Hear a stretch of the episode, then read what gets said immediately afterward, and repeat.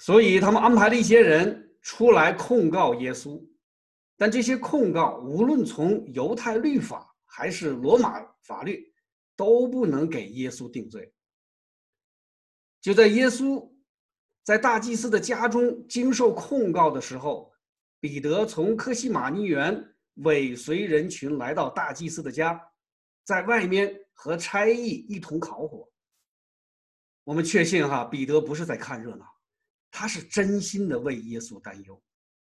他曾经在耶稣面前夸口：“众人虽跌倒，我总不能。”现在，当他站在迫害基督的法利赛人和差役的面前的时候，彼得跌倒了，不仅跌倒了一次，为了不受到迫害，他有三次否认了与耶稣的关系。直到鸡叫三遍，彼得才想起耶稣的话，流下了痛苦的眼泪。确实，今天的经文读起来很沉重啊，有魔鬼的嚣张，有基督的圣洁，还有门徒忏悔的眼泪。实际上，尽管内容复杂，但我们只要抓住这三个方面，我们就看到了上帝到底在告诉我们什么。哪三个呢？就是耶稣、撒旦，还有门徒。我们先来看看耶稣。我们每次谈到耶稣的时候啊，我们都会讲他是我们的主，拯救我们脱离魔鬼撒旦的控制。他是上帝的独生子，为了拯救我们而来到这个世界。对今天的基督徒来说，耶稣。是尊贵的大祭司，是荣耀的主。当我们看到今天的经文的时候，我们所看到的耶稣，竟成了被恶人审判的对象。我们先看一个人们容易一带而过的描写：当大祭司告诉周围的人，耶稣是在讲健忘的话，并鼓励他，并鼓励人们判他死罪的时候。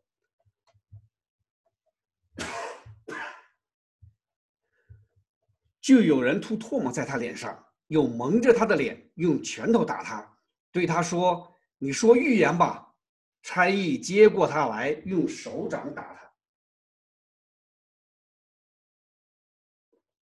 耶稣是一位备受尊重的拉比，是行过无数神迹奇事的人，但现在他受到了羞辱与击打。这些上帝的选民啊！朝他的脸上吐唾沫，这是羞辱对方最严重的手段。这些人蒙住他的脸，用拳头击打他，用手掌打他。实际上，用手掌打他呀，就是用手扇他的耳光。所以，我们不要以为一个差役只是用手简单的打了耶稣一下，不是这样的。这些犹太人是在重重的击打耶稣。而且还非常有可能使用了刑杖，这就应验了圣经的预言，应验了圣经一处的预言。怎么说的呢？他向我开口，打我的脸，羞辱我，聚会攻击我，而且也预言了另外一个预言，要用杖击打以色列审判者的脸。有一本圣经解经书说的很好啊，说主耶稣在这个时候所受的罪，实际上是我们这样的罪人应当受到的惩罚，但是主基督却在那里代替我们承受了这一切，本来是我们应该受的惩罚。耶稣受刑罚不是从十字架开始的，耶稣受刑罚就是从这里。从大祭司的家里开始，这是一个极其黑暗的时刻。但我们的主耶稣没有反抗，他被羞辱、被毒打，并不代表他失败了，恰恰相反，他得胜了。这不仅仅是耶稣本人和悖逆的犹太人在对垒，这是上帝与撒旦在对垒，这是真理与谎言在对垒。而在这样的对垒中，耶稣得胜了。我们为什么这样说呢？第一，耶稣并没有在试炼面前败下阵来。尽管受尽侮辱和毒打，耶稣没有屈服于撒旦。几个小时后，他还是被钉上十十字架，并死在十字架上。这说明什么？这表明了上帝的救赎计划实现了。这表明了耶稣的死换来了众人的罪。耶稣没有停在科西玛丽园，耶稣没也没有停在大祭司的家里，他继续往前走啊，一直走到十字架。痛苦、鞭伤、羞辱和死亡都阻挡不了他走向十字架，因为上帝爱我们，耶稣爱我们，这就是得胜啊！上帝战胜了撒旦，因为没有任何罪恶势力可以阻挡十字架，这就是得胜啊！如果没有耶稣的十字架，我们到今天呢，仍然会被撒旦捆绑，仍然会被地狱捆绑，这就是第一点哈，第一个得胜。第二个得胜呢，耶稣得胜了，那是因为当大祭司问他。你是那当称颂者的儿子，基督不是？耶稣怎么回答的？我是。你们必看见人子坐在那全能者的右边，驾着天上的云降临。耶稣的回答把撒旦的谎言戳破了。悖逆的犹太人想要杀害耶稣，但他们想要用他们的律法来定罪。但耶稣这样的回答，让他们必须把耶把基督钉在十字架上，而不是把触犯律法的罪人钉在十字架上。不知大家是不是理解了这一点哈？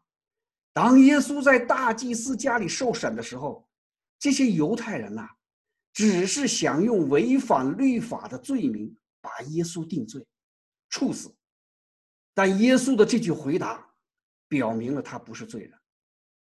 相反，他是基督，是最后要坐在父上帝右边的人子。对耶稣来说啊，人子就是弥赛亚，是一位属天的人物。耶稣把自己称作人子，但他同时啊，又肯定彼得把他称为基督。所以，我们看看啊，人子就是基督，就是受膏者，就是弥赛亚。所以，当大祭司要定耶稣的罪的时候，就是在定基督的罪，就是在定弥赛亚的罪。当兵丁羞辱、击打耶稣的时候，他们就是在羞辱和击打基督。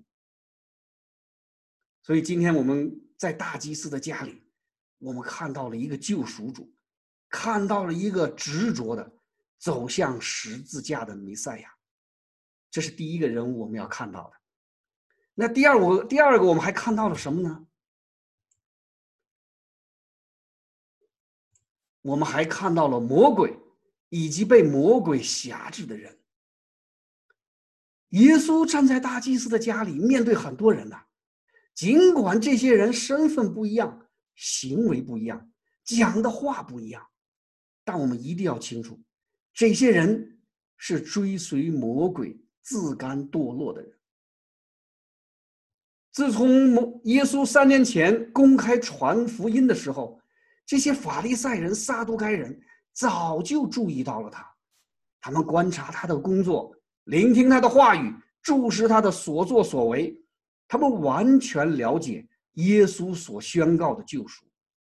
他们更知道耶稣啊，并不是一个平凡的犹太拉比，他身上有太多的光环。有太多的奇迹，他们甚至明白这就是那个即将拯救人类的弥赛亚，所以大祭司才会问他：“你是那当称颂者的儿子基督不是？”尽管他们看出耶稣的与众不同，尽管他们知道面对的可能是他们期盼了几百年的弥赛亚，但他们还是要决心杀害他。不仅要杀害他。他们还像对待一个罪犯一样的羞辱他、击打他，这不是在捍卫他们自己的信仰，这是在与魔鬼为伍。对犹太人来说，他们已经等待弥赛亚几百年了，他们祈求上帝对他们的救赎，他们对弥赛亚望眼欲穿，但可惜的是，他们听不到上帝的声音，看不到上帝的计划，因为他们已经离上帝太远了，时间也太久了。所以，当耶稣来到这个世界的时候，他们不承认他的权威，蔑视他的教导。他们也曾经把棕榈树枝铺在路上迎接耶稣进入耶路撒冷，也曾经对耶稣高喊“何善呐”，但现在，他们完完全全被魔鬼辖制了，完完全全在与上帝作对。这是在屋里的那群犹太人哈，那犹大呢？我们在马可福音里没有再看到他的踪迹。但马太福音提到，当大祭司审判完耶稣之后，犹大看见耶稣被定罪，就后悔，把得到的卖耶稣的钱丢在店里，就出去吊死了。我们可以想象，当耶稣被围在中央，遭受羞辱、谩骂、甚谩骂甚至殴打的时候，犹大可能正藏在什么地方观看。他和彼得不一样。他亲手把耶稣交给了差役，但现在耶稣即将被处死，他后悔了，但为时已晚，大局已定，犹大已经无回天之力了，上吊自杀成了他最好的结局。其实有有些人呐，对犹大还是存有同情之心的。为什么这样说呢？耶稣死死在十字架上，是上帝定好的对人类的救赎计划。上帝需要一个人来出卖耶稣，上帝需要一个团体来抓捕耶稣，给耶稣定罪。那是不是说，上帝把犹大、把大祭司，还有那些兵丁与差役强行放到了救赎大计划里，让他们成为撒旦的帮凶，成为上帝的敌人呢？确实，没有犹大，就没有人出卖耶稣；没有大祭司和那些法利赛人，耶稣就不会被定罪。但是没有犹大，可能还会有其他的人出来卖耶稣；没有大祭司，还会有其他的人来审判耶稣。在上帝面前呢，他们好像没有能力让自己摆脱这样的角色，这似乎成了不少人同情犹大的原因。其实啊，犹大必须要为他的罪负责。耶稣曾经讲过：“人子固然要照所预定的去世，但卖人子的人有祸了。”圣经非常清楚的教导我们：神的主权掌管一切，耶稣死在十字架上。是他救赎罪人的大计划，但同时，圣经也告诉我们，人要对自己的行为负责，因为神给了人自由选择行动的权利。神并没有强迫犹大出卖耶稣啊，也没有控制犹大的思想行为，让他不得不去出卖耶稣。也就是说，犹大是绝对有自由来决定出卖。或者不出卖耶稣，但可惜的是，他选择了出卖耶稣，出卖他跟随了三年的拉比，所以他必须对自己的行为负责。神知道犹大的恶念，知道犹大会为了金钱出卖耶稣。我们与其说神把犹大放到了救赎计划之中，还不如说是犹大把自己放到了这个事件之中。成就了基督的救赎。实际上，不论犹大也好，那些审判耶稣、羞辱耶稣、毒打耶稣的犹太人也好，当我们查考今天的经文的时候，我们还是有思索的。今天的经文里只有三种人：耶稣自己、犹大和审判耶稣的人，还有彼得。这实际上就是一个很好的提醒。除了耶稣啊，我们或者成为犹大大祭司法利赛人，或者成为彼得，没有其他的选择。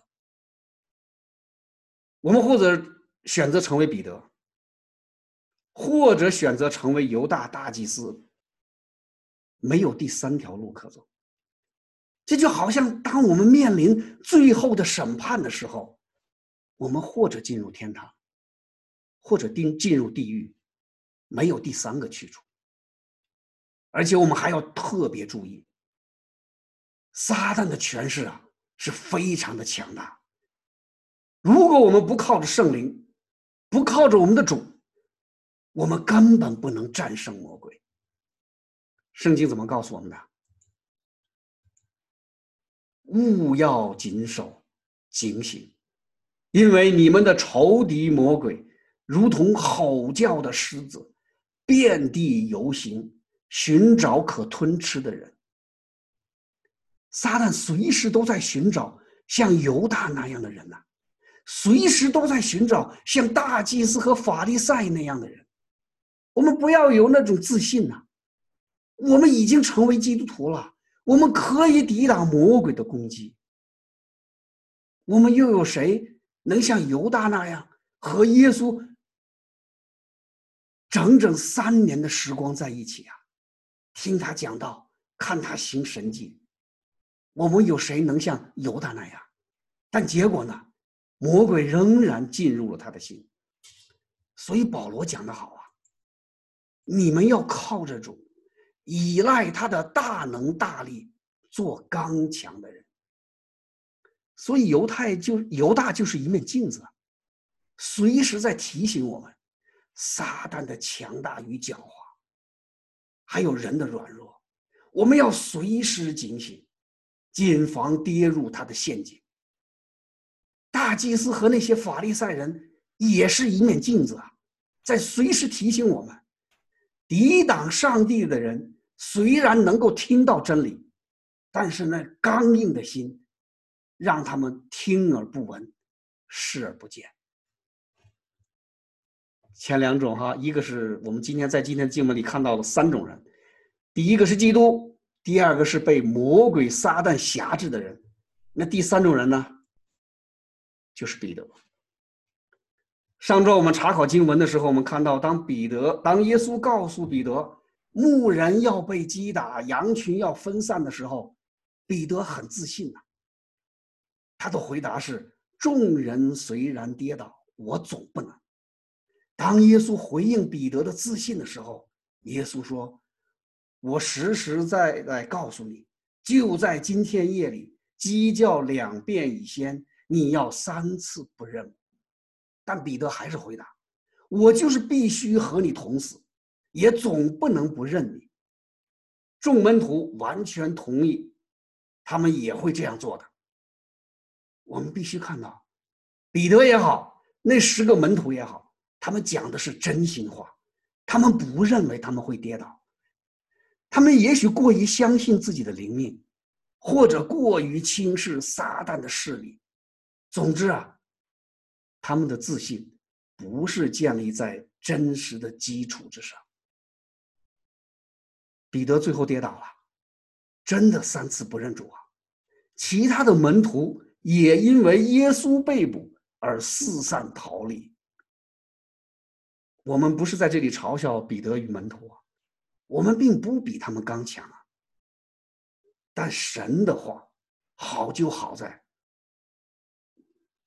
今天讲的不是在讲历史，不是在讲故事，圣经在这里告诉我们真理，在教导我们如何提高我们的灵命。我们要从彼得的身上看到自己呀，看见我们的软弱与骄傲啊。我们更要在彼得的身上看到他的悔改，看到他对恩典的回归呀。彼得跌倒是随着故事一步一步发展的。他对自己充满自信呐，嘲笑他人有可能跌倒啊。他在克西马尼园里昏昏欲睡啊，或者是无法自制，拿刀砍杀呀，然后又惊慌逃跑，最后三次不认主。彼得跟随耶稣三年，他的灵命一步一步在增长，他始终是耶稣最亲密的门徒，甚至于在圣灵的引导下，仅仅在几个月前，彼得曾经对耶稣喊出：“你是基督，永生神的儿子。”从第一次，他的兄弟安德利。安德烈带领他面见基督的时候，他就知道耶稣非同寻常。当耶稣对他说：“你是约翰的儿子西门，你要成为基法。”从那个时候起啊，彼得就发现耶稣是能够看到他最深处的本性。耶稣爱他，耶稣走到哪里都把他带在身边呢。彼得成了主最亲信的门徒，主也克制过他，特别是当他阻拦耶稣不要上十字架的时候。和犹大不同，直到此时，他还是爱耶稣的。但最后的关头，他却跌倒了。我觉得作为一个基督徒啊，我们真的很容易从彼得的身上看到我们自己。我们那么爱主啊。我们每天都在学习神的话语啊，我们每个主日都来教会参加敬拜呀，我们就像一彼得一样，天天都跟在耶稣的身旁。我们是不是也应该跟彼得一样，认为我们不会跌倒，我们不会三次不认主啊？其实，在我准备今天这段讲到的时候啊，我就在思考这个问题：什么叫跌倒啊？只有三次不认主，才叫跌倒吗？当然不是啊！只要违背了主的教导，只要违背了主的命令，我觉得都是跌倒，都值得引起我们的警惕。我们还是回到眼前的境况来哈，现在的现在的这个冠状病毒的特别时期啊，死亡。就在我们身边呢，但我觉得有必要和大家谈一谈，教会在历史上出现危机或危难的时候，在社会上扮演一个什么样的角色？我觉得这是一个很好的切入点，来理解彼得的跌倒。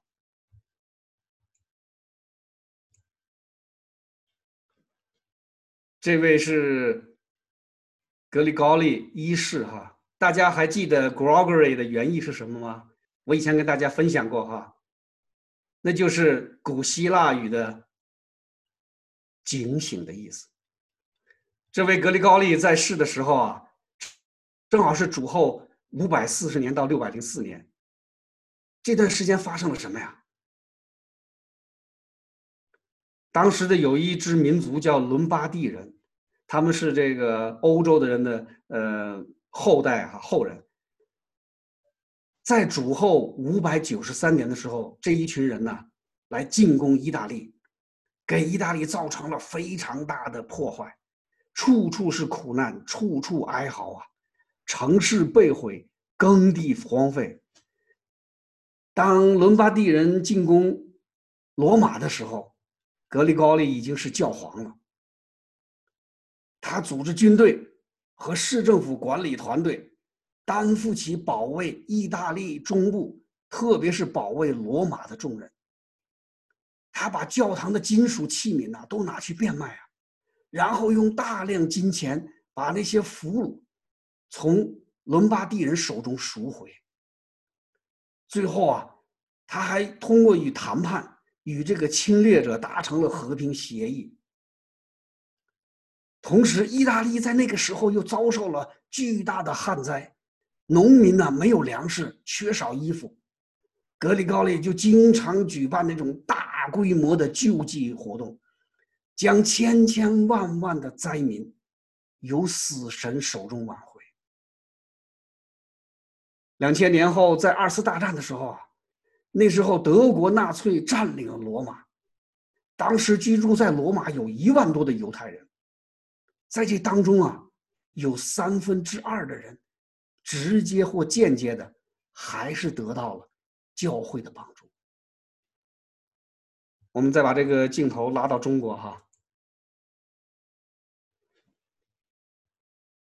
一八七六年到一八七九年的时候啊，在山东、直隶、山西、陕西、河南这五省发生了特大的旱灾，饿死的老百姓啊高达一千万。那时候那个土地龟裂，寸草不长，树皮都被剥光啊，哀鸿遍野，甚至发展到抢吃人肉的地步。